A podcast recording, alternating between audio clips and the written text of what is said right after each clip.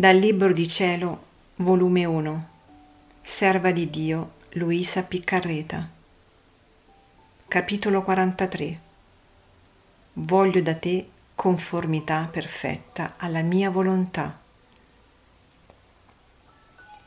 Proseguì a dirmi, voglio da te conformità perfetta alla mia volontà, in modo da disfarsi la tua volontà nella mia distacco assoluto d'ogni cosa, tanto che tutto ciò che è terra voglio che sia tenuto da te come sterco e marciume, che sia orrore anche a guardarlo.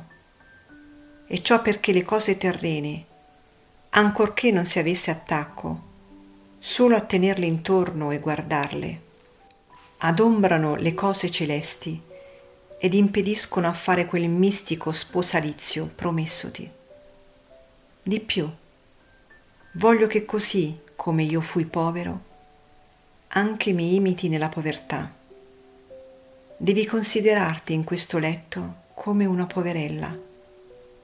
I poveri si contentano di tutto ciò che hanno e ringraziano prima me e poi i loro benefattori.